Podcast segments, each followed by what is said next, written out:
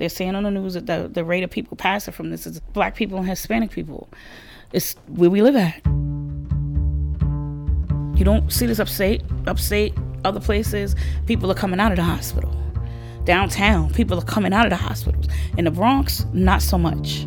They got to bring trucks to put bodies in. So there's, there's something to that. Around the country, the coronavirus has exposed entrenched racial disparities. African American residents are dying at nearly six times the rate of white residents in Chicago. Disturbingly, this information is going to show you that slightly more than 70% of all the deaths in Louisiana are of African Americans. The CDC says Latinos represent more than 27% of COVID deaths in hotspots, even though they are just 18% of the population. In New York City, the coronavirus is killing black and Hispanic people at twice the rate of white people. Nowhere is this more apparent than in the Bronx. Even before the pandemic, Bronx residents had a lower life expectancy compared to the rest of New York City and they were more prone to conditions that put them at a higher risk of death if infected with the coronavirus. That's reporter Anjali Tsui. She lives in New York City, and over the past several weeks, she's been reporting in the Bronx from a place where the mounting death toll has been deeply felt a family run funeral home. I'm Raney Aronson, executive producer of Frontline, and this is the Frontline Dispatch. The Frontline Dispatch is made possible by the Abrams Foundation, committed to excellence in journalism, and by the WGBH Catalyst Fund. Support for the Frontline Dispatch also comes from the Massachusetts General Hospital Cancer Center. Early detection is key to catching and treating many cancers. You can learn more about the innovative programs at massgeneral.org/cancer. Mass General Cancer Center. Everyday amazing. Anjali, thanks for joining us on the Dispatch. Thank you for having me. So, the Bronx is a place that you have been reporting for a while now. And um, specifically, the story that we're going to talk about today is um, the funeral home in the Bronx that you've located yourself in, the Herbert T. McCall Funeral Home. Talk me through a little bit more about the decision to spend time in a funeral home.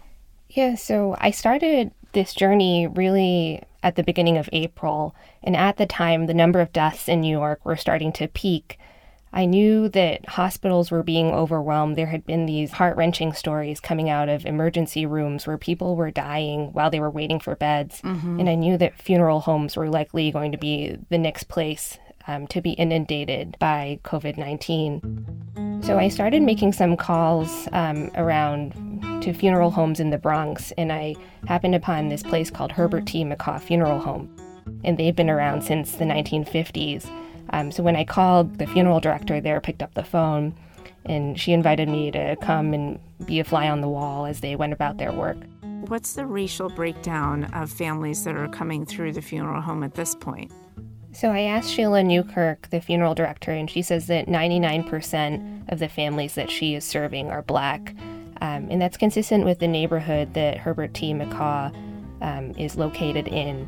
Um, they're a funeral home that specifically caters to the African American community. Although while I was there, you know, there were some families who had lost loved ones and they were looking to send bodies back to Jamaica or the Dominican Republic. And what's interesting in a place like the Bronx is actually funeral homes are pretty much divided across ethnic lines. So there are specific funeral homes that cater to the black community and others that cater to the Latino community. But with the pandemic, you're seeing people go to five, six different funeral homes. They're getting turned away, mm. and hmm. Herbert T. McCaws is actually expanding to serve some Latino families. So, the woman that we heard at the top of the show, how does she fit into the story? So, one day I was at McCaw's funeral home and I came across a woman named Denise Barkley. That's not right. Like, this is crazy. She was standing outside knocking on the door.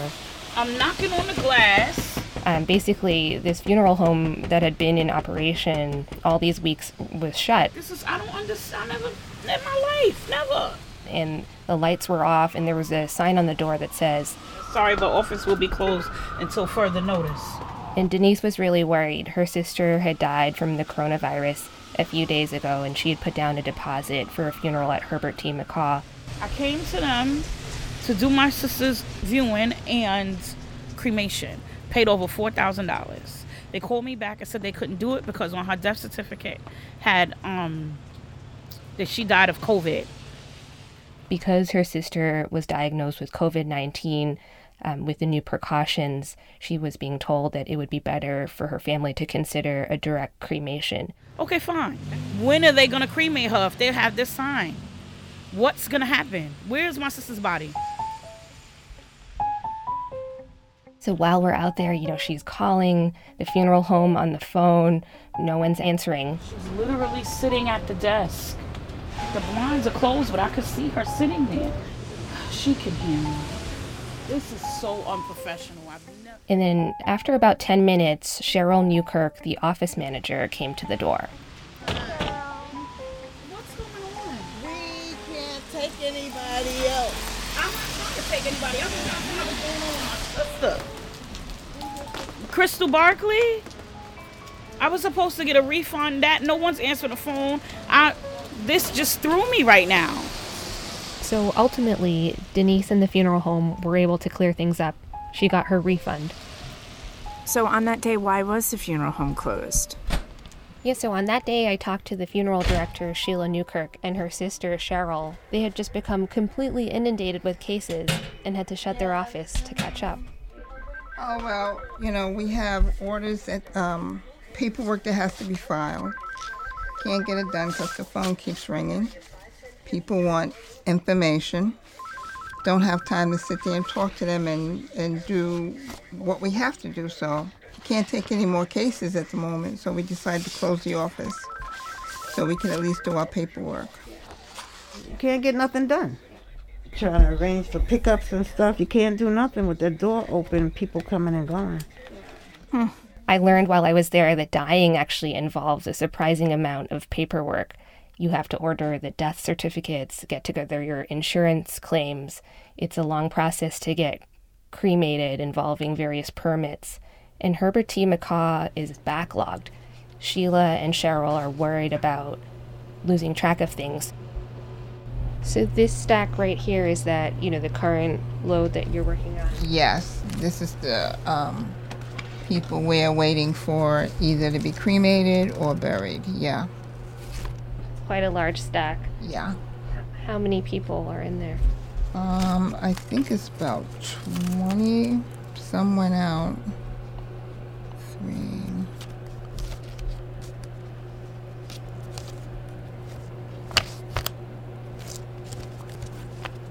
It's about 28. About 28. Okay. So, Anjali, tell me more about Denise's sister. Yeah, so Denise told me that her sister, Crystal, was admitted to the hospital in the middle of March. The doctor said she had pneumonia at first, So when she first went in, she was okay. You know, she was okay. And her sister had some underlying health issues that made her more vulnerable um, if she had the coronavirus. So she would call every day, a couple times a day. We would see her on a video. She would talk. Things were fine at first. They would video chat regularly, but eventually Crystal was placed on a ventilator. And then a few days later, Denise got a voice message from the doctor. Hi, this message is for Denise Barkley. I'm calling regarding Crystal Barkley uh, and trying to give you, a, I guess, an update on her status. Basically, the doctor says she's been the same for the last two days, still on the ventilator. Still requiring medicines and still trying to keep her sedated. Um, in terms of that, there hasn't been really any other changes, um, but uh, we can try to give you a call back later um, to talk to you. All right? All right, you take care. And then three hours later, her family got a call to say that Crystal had died. All the time, I'm thinking she's gonna come out of it and come home. Did not expect it at all, at all. And then to have to have her kids hear this news is all. It's heartbreaking. It's heartbreaking. So Crystal was only 43 years old, and she survived by five children.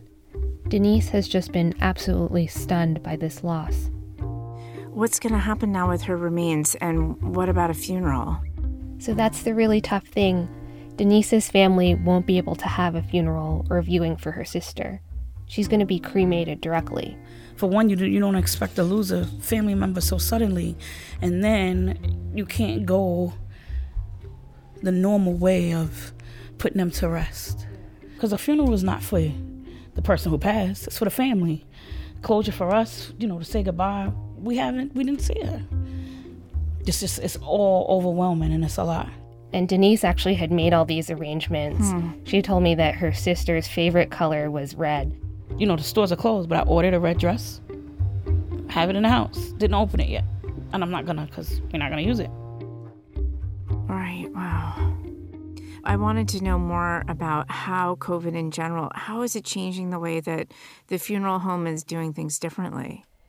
Yeah, so at Herbert T. McCaw, they're facing a lot of their own uncertainty. There's uncertainty about when the backlogs from the cemeteries and the crematoriums will clear, uncertainty about an end in sight to the chaos at some of the hospitals. And Sheila actually brought that up to me as we were speaking. With AIDS, we knew it was up to 72 hours, but with this, they don't know how long it lives after a person dies. So, what funeral homes have been doing is either having direct cremations or direct burials. So, are, are most of the cases that the funeral home is seeing, most of the deaths, are they related to COVID at this point? Yes, most of the cases are COVID related, but it's hard for people to get tested. So the funeral home has had to assume that everyone that they're dealing with has died of the virus. Is that what the families are assuming as well? I mean, if they don't have a COVID positive case, is this just the assumption? Well, a lot of families still have no idea what their loved ones died of. Sometimes Cheryl has to be the first one to break the news to people. The family thinks they died from one thing, and then when you get the death certificate, you see COVID 19. Then you can't have, you can't embalm them. And it's hard to explain that to the family. Another thing that really struck me when I was talking to Sheila and Cheryl, they're sometimes making arrangements for multiple members of the same family. The 17th, they need two hearses. 17? You got two hearses. now. Yeah, because brother and sister. So they taking both of them there? Yeah. So there's going to be two caskets again? Oh, God. This is the second. We got three cases where, well, the first one, the two sisters died. Now we have a brother and sister, and then we got another, another two sisters. We just buried two sisters the other day. There are two sisters the other day. Yeah. One came in to make a, one died. She came in to make arrangements. She was downstairs in the bathroom for like 45 minutes. So I went downstairs to make sure she was all right, and she just said, ah, I don't feel too good. The next day, she died. Now you got two other sisters that died, and now you got a sister and a brother just died. So it's double families again. Wow, so many multiple members of the same family. So, beyond the funeral home, how else is the neighborhood feeling the impact of the coronavirus? So one day, after spending the morning at Herbert T. McCaw Funeral Home, I decided to walk around the neighborhood. Um, just across the street from Herbert McCaw's, there's a grocery store, and I saw long lines there. And then I, I turned the corner and I was walking down this street, um, actually in the back alley behind a hospital. So I just walked past a hospital. I noticed there were these guys uh, hanging out on the sidewalk, dressed in full PPE um, with the gowns, a face shield, N95 masks. Um, and they also had these bright red trash bags taped um, onto their feet. I thought they were doctors at first, but I ended up talking to one of them, this guy named Eric Frampton. He told me he and his husband worked as art framers in New Jersey, but that work dried up during the pandemic, so he decided to take a job at a temporary morgue that had set up shop outside of the hospital. Um, my first day on the job was Monday, and uh, that was three days ago. I've never touched a dead body before, but now I've handled at least 240 of them. These morgues are basically um, trailers that have been attached to the hospital. And when someone dies inside the hospital, they're transferred there temporarily, um, and they're, they're waiting there until the funeral directors can come and pick them up. We're moving all the bodies into the freezer trucks because the morgues have so little capacity. There's just not enough space. Our second trailer, which is basically completely full, it has 92 bodies on it. The air conditioner system broke. That sounds really stressful. it goes from surreal to stressful to nonchalant in in a heartbeat. Um, I don't think anybody here knows what they're feeling. Why is there this backlog, as you understand it? I don't understand the backlog except to assume that it's not normal for there to be 220 bodies in one small section of one borough of one city for local funeral homes and local families to navigate. So Eric says he's been waiting around for funeral directors to come and collect these bodies. What are the funeral directors saying? The funeral homes say they're doing their best to keep up with the deluge, and they can't pick up the bodies until there's a cremation or burial slot that opens up. A place like McCaw's actually doesn't have any refrigerators to store bodies, and meanwhile, it's taking about a month for a cremation slot to open up. The morgues are really disorganized in some places. Sheila told me that she sent folks to a nearby hospital to pick up a body and they were told that it wasn't there. She's also having a hard time finding enough people to go and do these pickups. Everyone is being overwhelmed. So, back at the funeral home, I actually got talking to Sheila's son. All right. My name is Christopher Brown. I'm the son of Sheila Newkirk. Um, he normally helps out with cleaning the funeral home, and he's decided to take on some extra work collecting bodies from the hospital. One day I caught him while he was on his way out. What's going on, Chris? Doing removals today. Yeah. Yes. I've upgraded. From cleaning to removals. Cleaning to removals. Got a graduation. What does doing a removal involve? Uh, to go to the hospitals or wherever they're laid at and put them on the stretcher and bring them here. So it's busy everywhere. So, so you're helping your mom out? Yeah. Um, which hospital are you heading to? Uh, Sloan Kettering. I think that's in Midtown somewhere. And I believe we got a few pickups today too. So I'll be pretty busy. Do you know if this person you're picking up had the virus? I hope not. I got a suit though.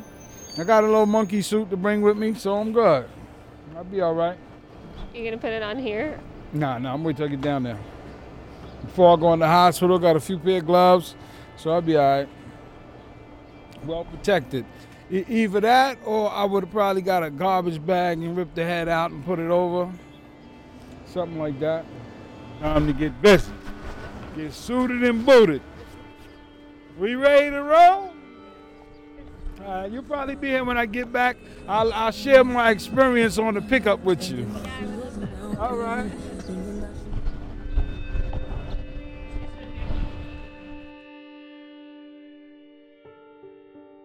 Support for the Frontline Dispatch comes from Mass General Cancer Center. When facing the unknown, it is often the small acts of courage that we experience in our daily lives that power us to face another day. We're all in this together. I want to zoom out a bit and talk about the systemic issues that the Bronx has dealt with for so many years, um, decades. And um, in the past, Frontlines covered the challenges children there face with education. But what in particular is making residents in the Bronx right now, um, and also in similar communities around the country, more vulnerable to the virus?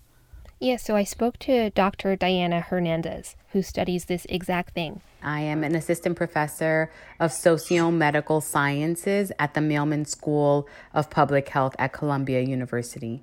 She spent years looking at public health issues in the South Bronx, and she's also from the neighborhood. Her family moved there from Puerto Rico back in the 1940s. On a lot of different levels, the Bronx is extremely vulnerable to having a more kind of fatal reality when it comes to COVID. And that has to do with, you know, higher obesity and hypertension and diabetes and other kind of related chronic illnesses. Uh, but it also like is very much plagued by social illness like that of poverty and unemployment. So the Bronx is massive. It's home to 1.5 million people, and the majority of residents are black or Latino or both. And the Bronx is also home to many immigrants. It's the poorest borough in New York City, and it's also home to the poorest congressional district in the country. I understand the Bronx is also home to a lot of essential workers. That's right. At McCaw's, they're organizing funerals for pharmacists, restaurant delivery workers, mechanics, home health aides. These are all people, as Dr. Hernandez points out, who don't have the luxury of staying home. Folks that are doing the deliveries, um, you know, uh, are the grocery clerks, are working in the pharmacies, are, you know, like janitorial staff. You know, all of these things basically mean that, you know, every day they like have to go and face the monster. If we were really to like document the reality of why people might be losing their lives prematurely, then we would actually point to a legacy of racism, to a legacy of disinvestment, to a legacy of policy failures that have not put those people first. So, given this legacy, um, how is the city and the state responding to the situation in the Bronx? So, in April, as the racial data was released, the city started taking new measures to address some of these racial disparities. They started putting new test sites in Harlem and the Bronx. I asked Dr. Hernandez what she thought about this.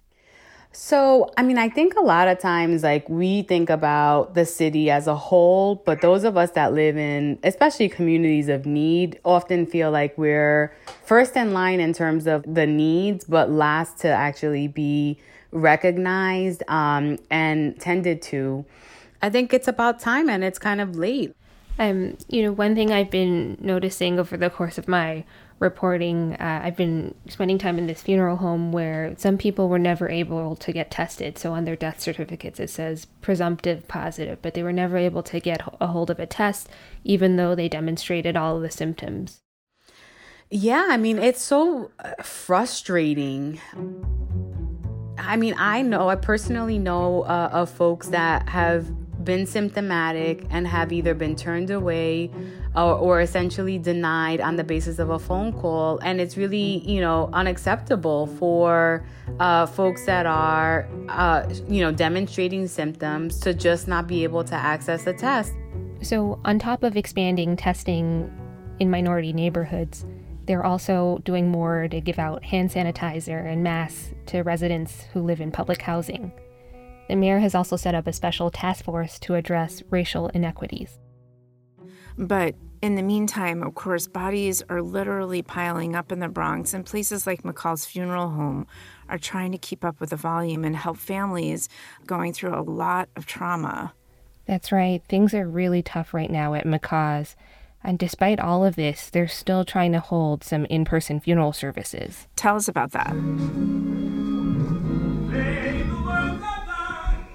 Well, they're trying to be as safe as they can. Right now, only 10 people can be inside the main room at one time. Um, and all of the family members I saw, they're coming in with N95 masks and gloves. They're trying to be very careful, and in some instances, they have to do some crowd control.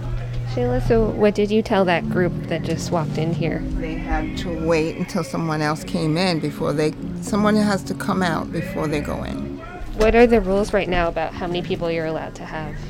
10. You're allowed to have 10 people, which includes the minister and musician. So that's rough. It must be hard to turn people away or tell them they can't come inside. It's hard, but when you're looking at fines and being shut down, another funeral home, they had too many people and the police came in and shut it down. You gotta do what you gotta do.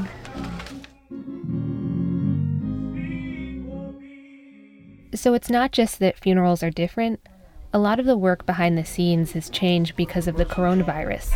What we doing with this body? I met up with Sheila's son, Chris, again, after he picked up a body at the hospital. Put it in the casket. Where's the casket? The white one. The white one? Yeah. The white that? casket. Collar high. I followed Chris downstairs to the basement room to grab a casket for the woman. We're approaching the wooden doors, and this is the prep room. This is the embalming room. And really, walking in there, that was the first moment when the toll of the virus really hit home for me. Um, I saw four or five bodies in that room covered in white sheets, waiting to be embalmed or put in a casket to send to cremation. See Caskets. There had been several white caskets delivered over the last few days, and it was a little bit messy and chaotic down there. Eventually, he found the right one and loaded it onto the elevator and sent it upstairs. And there, Patricia Hamilton, who's a funeral director who's using McCaw's space, is instructing him to carefully lift the body bag off of the stretcher and load the woman into her casket. Wait. Don't worry about it, okay? Okay, baby. I got you. I got you. Okay. We coming out of this, right? No. Oh, you want to leave it in there? Yeah. Okay. Put it in there. Just calm. She's allowing the woman's daughter to come by the funeral home to say goodbye. My daughter wants to see her stuff. I don't really want to open this bag. She's crying. She had died of the coronavirus. Chris, can you unzip that down there for me? They carefully unzipped the body bag so that um, you could see the woman's head and shoulders. I don't take no deep breaths and do it slow. She had been in a refrigerator for a while and didn't really have a lot of color or life to her. You have a face look. Oh, she's beautiful. Nice looking. How old is she? She's 54. Mm, 54. She got me about four years. Beautiful lady. you kidding me? Patricia Hamilton says after this funeral, she's entering a self quarantine. I gave away eight cases this morning. So now I'm quarantining myself because I became involved with a lot of bodies uh, the other day. I'm not sick, I'm breathing good. I don't have any kind of physical or, or pain or anything. So I don't think I have the coronavirus, but I'm retired as of today. It, it sounds to me like funeral directors in general are really putting themselves on the line. They are, you know, all day long, Sheila Newkirk is interacting with family members who are coming in to make arrangements. Funeral directors are really like another kind of first responder. How are you feeling about today and this week? Well, for one thing, I'm glad it's over with. Seems to have been more busier this week than I was last week. This week we had to start turning people away. At one point, I was in Sheila's office as she was plotting out her calendar for the next week. There were dozens upon dozens of cremations and services. One of the very last people she was able to help was a woman named Madeline Kendricks. And I'm originally from the Bronx. She was there to bury her godmother, who was really more like a second mom to her. Coming back here is like coming back home. I buried my father here. I buried my grandfather with McCall's. I buried my mother with McCall's. I buried my father with McCall. I mean, McCall's has been in the family for a long time as Bronxites. So Madeline told me that her godmother, Alpha, belonged to the same Baptist church for more than 60 years. But as she got older, it became more difficult to make it to services on Sundays. Then in 2018, they went back there together on Mother's Day. Good morning. And God bless all of you. I love you. I was here before, and I enjoyed it so much. Thank God. And thank God for everything. Amen. I am now 93. Yes. No, no, 95. 95. Amen. But when you get old, you forget. Tell me Madeline says Alpha would have wanted a lively funeral at this church with all of her friends and family, as well as a full band and a choir. But right now, none of that can happen.